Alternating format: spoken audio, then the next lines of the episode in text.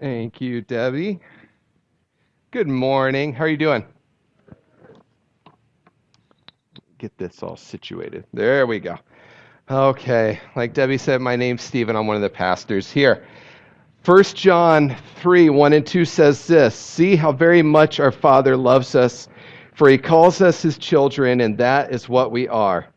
But the people who belong to this world don't recognize that we are God's children because they don't know him. Beloved, we're already God's children, but He has not yet shown us what we will be like when He appears. But we do know that we will be like Him, for we will see Him as He really is. Have you ever been told that you look like somebody? Anybody ever had that compliment slash unsure if it's actually a compliment given to you? Depending on the age of the person you're being compared to, it may not always feel like the compliment that somebody's trying to give. I had that a lot. People always said that I looked like my dad. And when I was a teenager, my dad was in his late 50s, early 60s with a mustache, and he liked to wear what we would affectionately call Cosby sweaters, which, if you remember those, very big and poofy and lots of different patchwork colors all over them. There's a couple of pictures up there. Uh, when I was a teenager, I didn't find that to be quite the compliment that I think people were meaning it to be. Uh, you see, that's actually my dad preaching. Um, I hope that I have better fashion sense than he did. Uh, that shirt's pretty amazingly hideous, but at least you know where I get my facial expressions from, right? Uh, there's obviously some family resemblance. I'm not going to say we're twins, but there's something there that you can pick up uh, you can tell that we're related a little bit. You know, as I've gotten older, I've started to, to realize that that wasn't quite the backhanded compliment that I thought that it was when I was a teenager. It's actually a pretty big compliment. Whenever I go to my parents' church, uh, now as an adult, people always come up to me, and the first thing they say is, Wow, you look more and more like your dad every time I see you. And now I've realized where the compliment is in that. Uh, and it's hard to push it aside. It's true. I do look like my dad. There's no way to avoid it. Uh, but now I could see the truth in that because for people in my dad's church, who he was their pastor for 20, 30, some even 40 years, for them to say that I look like him is to give me like the biggest compliment that they could give. It's to say that I look like somebody who they love, respect, that they miss now because he's gone, it's, it's a huge compliment that they're giving to me when they're saying that. This morning, we are finishing our series on overcoming. We're looking at the book of First John, this letter that John, one of Jesus' disciples, his, uh, an apostle, as we called him later on, that he wrote to a church in Ephesus. And John wanted this church to know three things really, really deeply. He wanted them to know these three things who Jesus is, he wanted them to know how much God loved them, and he wanted them to know who they are. That's what he's in, he is passionate about sharing with them in this letter. So, who are they? Well, he says that they're loved by God and that they are God's children. And he repeats it over and over and over again. Other people, he says in the verses that I started off reading, may not recognize the family resemblance, but that's only because they haven't met your father. If they were to meet your father, they would recognize the resemblance right away. It's uncanny, it's unavoidable. Once you've seen the father, you would see it. Mark McIntosh wrote that the reflection of the parents in the faces of their children, the exclamation, He looks like you, is a reflection of the way the Trinity looks at creation and sees their image. We do know that we will be like Him was the greatest compliment that John could give to this church because he was saying to them, I know who your dad is, and you look a lot like him. I see the similarities in you and your father. You look like your father. Let me tell you a story. Not about me, about somebody else, but I'll try and tell it like it's my own, right? Uh, so here's the story. It's about a pastor and his wife. They went on vacation to Tennessee they're having dinner and they see an older man walking along you know, making the rounds. You know what it looks like. We've all been there, checking out all the tables. He doesn't work there, but he talks to everybody anyway. And so he's going around, and the pastor, in a moment of true pastorness, was on vacation and did not want to be bothered. I can understand that a little bit. Sometimes you're like, I just don't want to talk to anybody. So he sees this man walking up. He's like, How can I dodge him? How can I dodge him? The guy comes up and he's like, Hi, how are you doing? Well, what's your name? What do you do? The pastor thinks, Oh, I know. I know how I can get him to walk away. I'm a preacher. Nobody wants to talk to a preacher, believe me. You say that one, you're gone. They're gone. It's easy. The old man instead, he pulls out the chair and he says, Great, I've got a story for you and he plops down and he begins to tell him his whole life story. He tells him about being uh, born in the early 1900s in a small town in the South and not knowing who his father was. He said he never met his father, didn't even know his name, nothing to call him by. And there was a lot of shame tied up in that. There's still some shame tied up in it, but especially back then in a small town in the South, that would be pretty big. And so this boy grew up just cringing whenever he would get to know people because he knew that inevitable question was going to come up. So he tried to avoid it as much as possible. He heard there was a new pastor in town, though, and he wanted to go check him out because it's a small town, and that's as much theatrics as you can get in a small town, I guess. And so he went and visited the church, but he was smart for an eight year old boy. He got there 10 minutes late and he left 10 minutes early I'm not going to ask which of us have done that a few times, uh, but we all know that that's a pretty good way to avoid getting asked any questions, right? So he would arrive 10 minutes late, leave 10 minutes early, and he started going every Sunday, in, out, avoiding everybody so that he didn't have to get asked anything about who he was.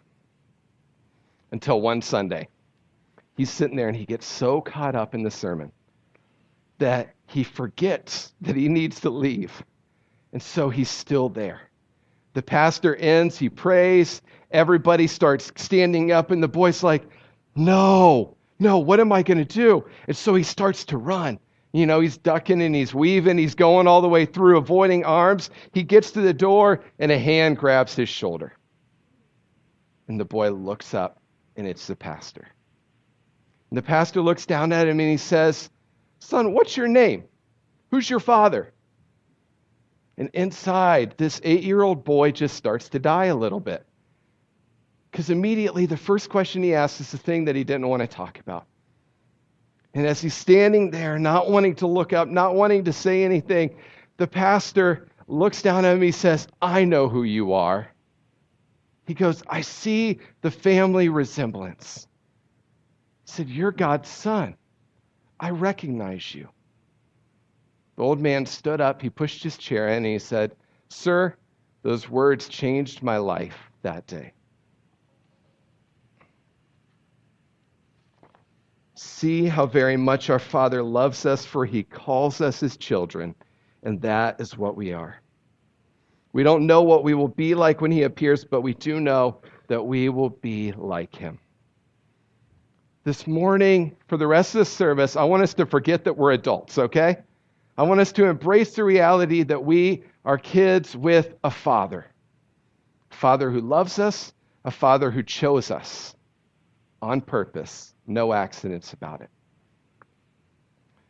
I want us to fully embrace our Father this morning. As I was preparing for this morning, I kept hearing God say, Stephen, the one thing I want you to make sure that you tell them is tell them that they look like me. So, friends, here's your truth for today. He looks at you and he says, You look like him. You are his. I know some of us have had rough weeks. I know others of us have probably had good weeks.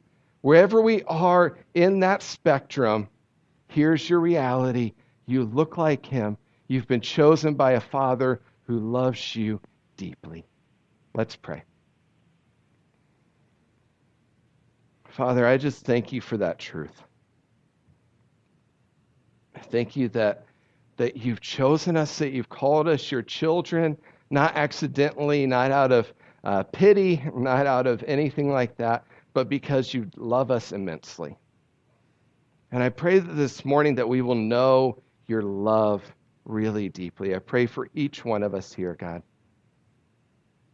Help us to set aside all the things that might be going on in our heads and our hearts that would distract us from the truth of your love. Help us to engage, to encounter you this morning. Hmm. I just say that we, we love you, Father. We are so grateful for you and for you bringing us in to your family. In Jesus' name, amen. If you have a Bible, open up to Romans.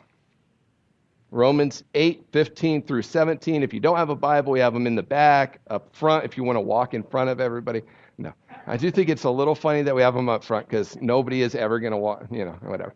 Uh, but we have Bibles that you can grab at any time if you want to. Uh, or you can look at the screen. Let's read this. So you have not received a spirit that makes you fearful slaves. Instead, you received God's spirit when he adopted you as his own children. Now we call him Abba, Father. For his spirit joins with our spirit to affirm that we are God's children. And since we are his children, we are his heirs. In fact, together with Christ, we are heirs of God's glory. But if we are to share his glory, we must also share his suffering. So, what does it mean to call God Father? Why do we even call God Father? Well, Paul, when he's writing this letter to the church in Rome, he tells us what it means. It means that we're adopted, that we've been chosen as sons and daughters by God. Now, some of us know what adoption looks like. Some of us have been adopted, others of us have adopted kids. Sarah and I are in that boat. We're in the process of adopting. They've been with us for 14 or 15 months. It feels like 14 or 15 years. No. Uh, It's like what Sarah always says. She's like, sometimes it just feels like we've been married for so long. And I'm like, thank you. Um, love you too. No. Uh, but anyway, we've had kids for a little bit. Uh, and the judge hasn't even signed the dotted line. Uh, we're still waiting for that process to be finalized, but there are kids. I can tell you that much. There's no question about it. I don't know the difference between biological kids and adopted kids from a parental parental perspective. I don't have that experience, but I can tell you that there's no question in my mind or in my heart that there are kids. I love them. There's no doubt about it. There's nothing that's going to change that at all. It's just what it is. It's the fact of it.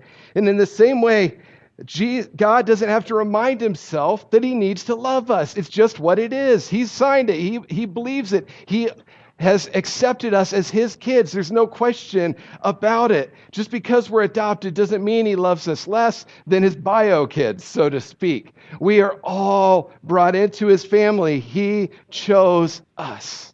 You know, there's something unique that happens in this process of adoption that is a little different than when you have bio kids. When you're adopting uh, now, you go to this website for the state. It's weird.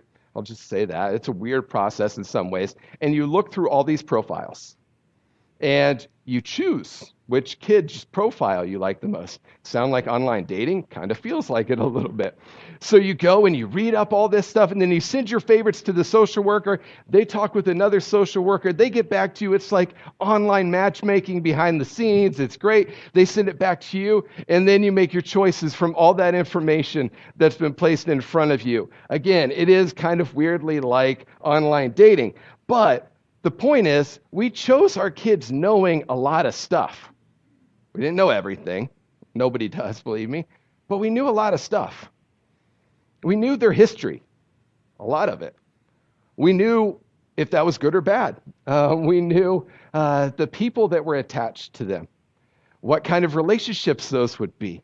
We knew the things that they loved. We didn't really know any of the things that they hated. They didn't give us that information, but we knew the things that they liked. We knew their accomplishments. We knew a lot about them. We were given a lot of pages that told us a lot of things about our kids. We knew a lot, and we chose them knowing a lot. F. F. Bruce wrote that in the Roman world, an adopted son was a son deliberately chosen by his adoptive father to continue his name and to inherit everything. He was not inferior to a son born in the ordinary course of nature.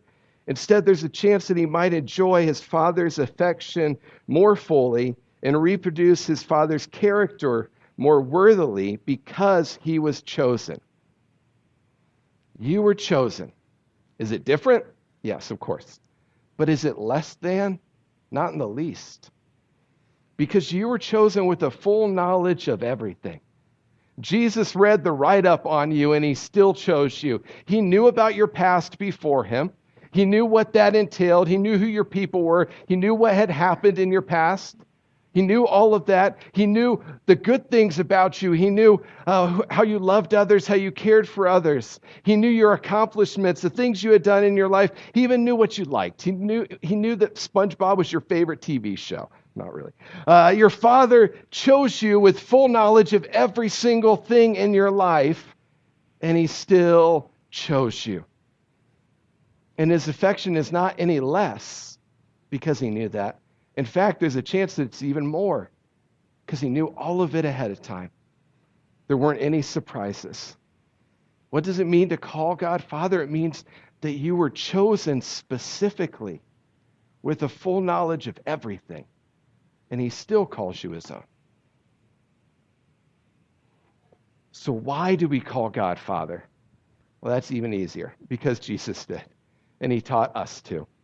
In Mark 14 36, Jesus is praying before he's arrested, before he's taken to the cross, and he says this Abba, Father, everything is possible for you. Please take this cup of suffering away from me. Yet I want your will to be done, not mine. There's been a lot written about this term, Abba. A lot written. The, the loose translation is simply that it just means father. Some people have said that it, it's a more like intimate and personal term, kind of like calling him dad or daddy, whichever way you want to go on that. Others have said that it's you know it, it's informal enough that we get to call him father. Like, why do we need to take it to another level? Maybe you fit in that camp. You're like, I don't know why we need to make everything informal. Uh, why, why do we need to go to that spot? Isn't it enough that we could just call the creator of everything Father? Can't we consider that good enough?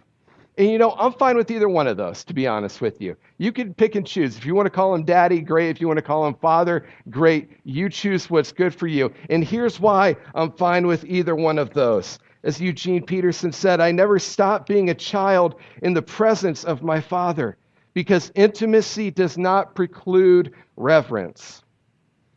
Intimacy does not eliminate awe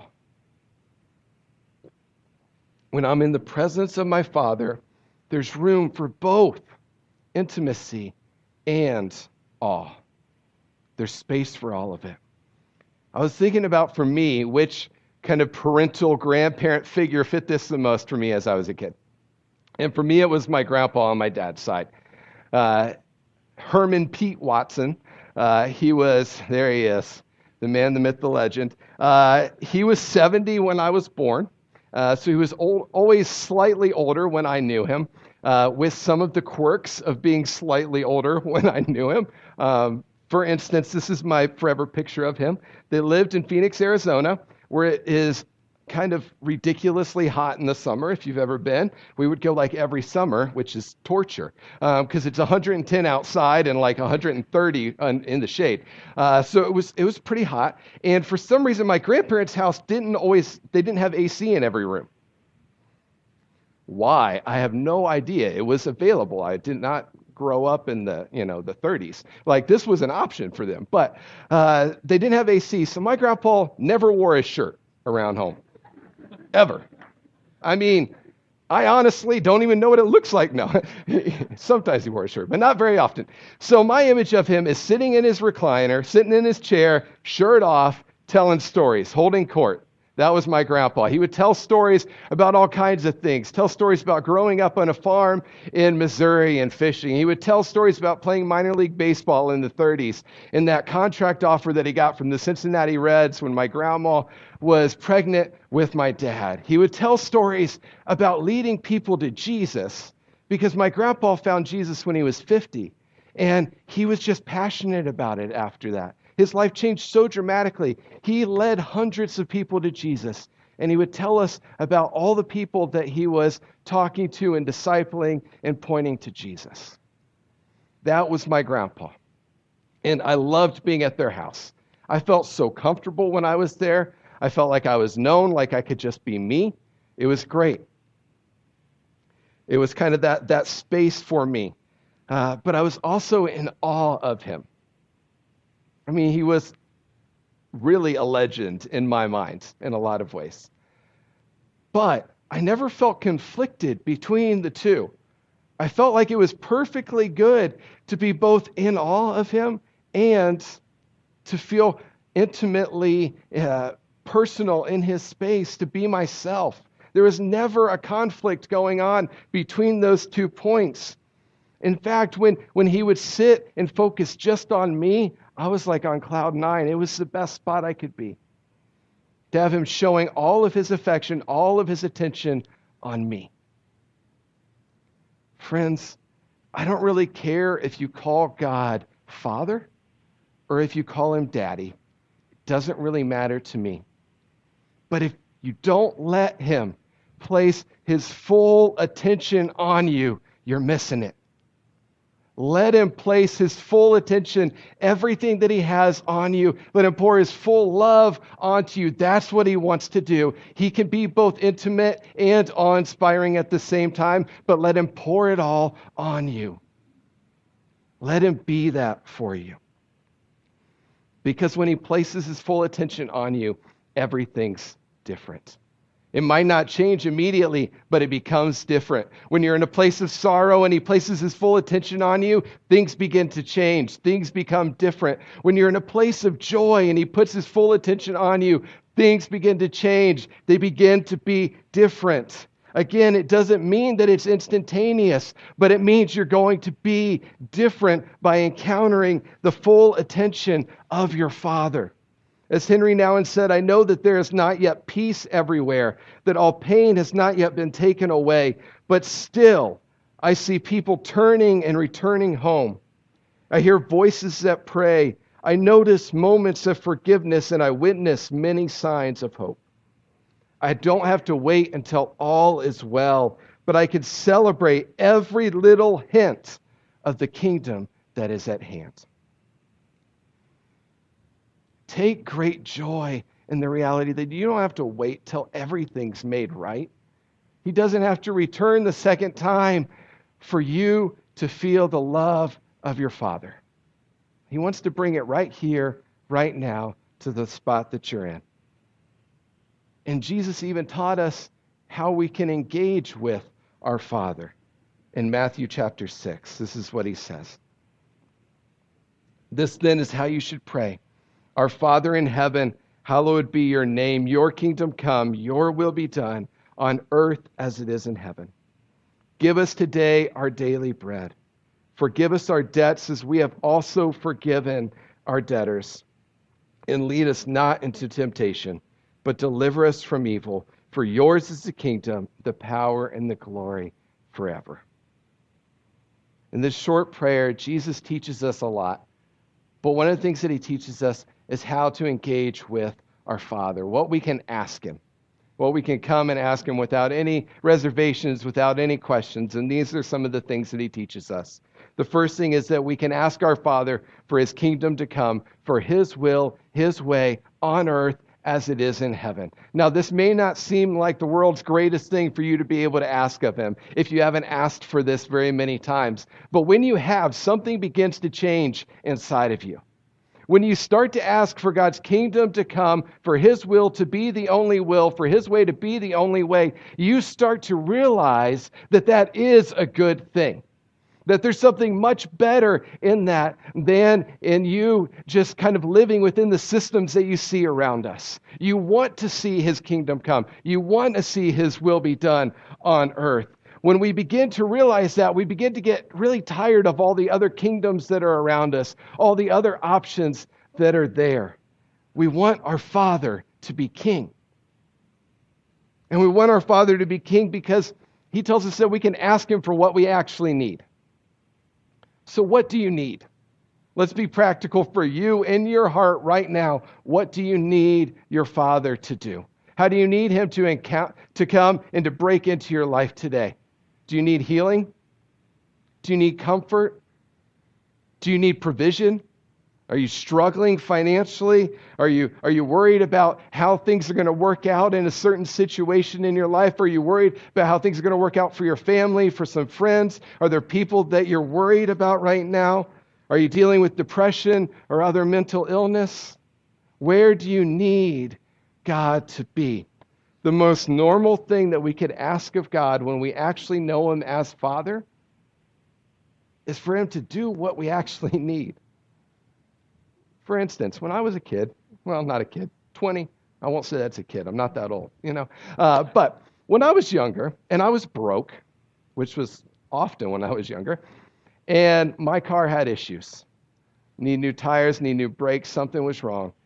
My first call was always to my dad. He may not have always appreciated that, but I knew who my first call was going to be to. Who's your first call? Who are you going to when you have something that you need? We can ask our Father for forgiveness, Jesus tells us, because we all screw up and our apologies matter a lot, especially with people that we love. Just because you know that He's going to forgive you doesn't mean that you should push it off until later. Just because you have shame over the thing that you're asking Him for forgiveness for doesn't mean that you should run away from it and hide from it and just keep doing what it is that you're doing. Being ashamed shouldn't mean that you're cutting off communication. It means that it's time to get even closer to your Father. Because remember, your Father chose you knowing everything. He's not surprised. That might be like the most embarrassing thing that I could possibly say to you. But God's not surprised about how you screw up at all. Doesn't shock him in the least. So stop letting it be the thing that causes you to run away from him. He's not put off, he just wants you to draw closer. Are you willing to do that in those places? He read the whole write up and he still called your name. And the last thing, along with that, that we need to do is we need to ask our Father for freedom. It says, Deliver us, for yours is the kingdom and the power and the glory. You have been loved and chosen by a God who has all the power. I'm talking about four times 10. This is serious. There's a lot that he has. He has the ability to bring freedom from anything. He needs to be your first call because he's not going to be put off by it. It's not going to be something that he can't handle. He can handle it. He wants to handle it because he loves you deeply. He chose you. The king of the kingdom that will one day rule everything chose you the Savior of all humanity, chose you. The Creator of all things throughout all time chose you. And He calls you His Son, He calls you His daughter. You look like Him. You look like Him. There's no question about it. The similarities there the family resemblance is real. You can't run from it, even if he's wearing a mustache with an ungodly looking poofy sweater. It's still there. We can still see him in you because you're his kids. Each one of us. So, where do we go from here? Well, we stop running and we actually allow him to embrace us. What I want to do is I want us to watch this story from a man named Floyd McClung about a woman in Amsterdam. And if the worship team wants to come up while this is playing as well. One of the things that we used to do in Amsterdam at Christmas time is we, we would throw a party because it was Jesus' birthday. Somebody came up with this idea, I can't remember who it was, and said, Hey, at Christmas time, we should not be giving each other presents. We should like give presents to Jesus. So we said, okay, what would that look like? So we sat around and we kind of imagined what would it be like to throw a Christmas party for Jesus? And it's his birthday and we'll give him presents.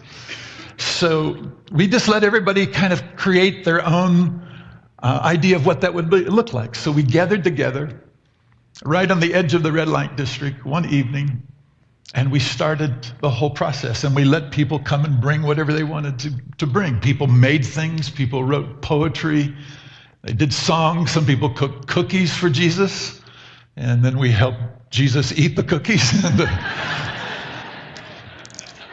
while we were while we were in the middle of this celebration, the celebrating Jesus' birthday, a lady walked in who we all knew who lived on a certain street and worked as a prostitute.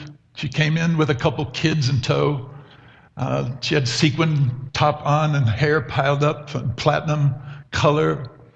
And uh, we had been very engaged with her life.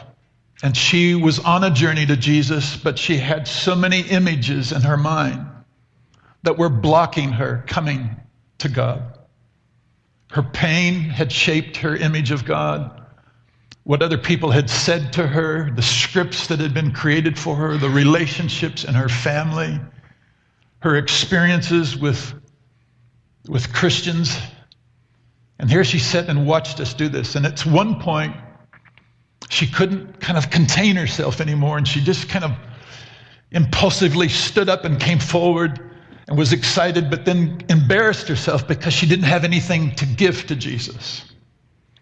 And she stood there and she, she started crying, and then she knelt down in front of us. And she said, I don't have anything else to give to Jesus but myself. Don't have anything else to give to Jesus but myself. I think that's such a beautiful statement because it's all that he ever wanted. That's it. Nothing else, just you. Are you willing to give that to Him today? Are you willing to let the one who read your whole write up put his full attention on you? Are you willing to let Him choose you, to allow that reality to sink in today? Let's stand.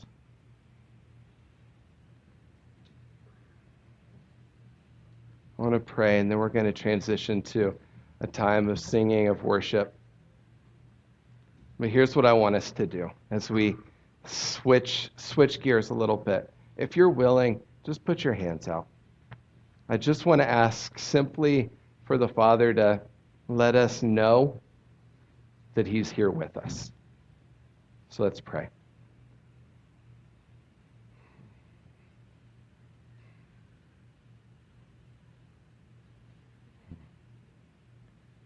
Father, we just ask right now that you will just turn your eyes towards each and every one of us. We want to encounter your love this morning. We want to be, we want to see that change us. We want something to be different. So we just come to you asking for what you taught us that we could ask Jesus. We ask for what we need. We ask for your kingdom to come. We ask for forgiveness. And we beg, we cry out for freedom. Will you show yourself to your children this morning? And if there's any of us here who have never encountered you, I pray that this morning will change that this morning that we will all walk away knowing who you are and how much you love us. In Jesus' name, amen.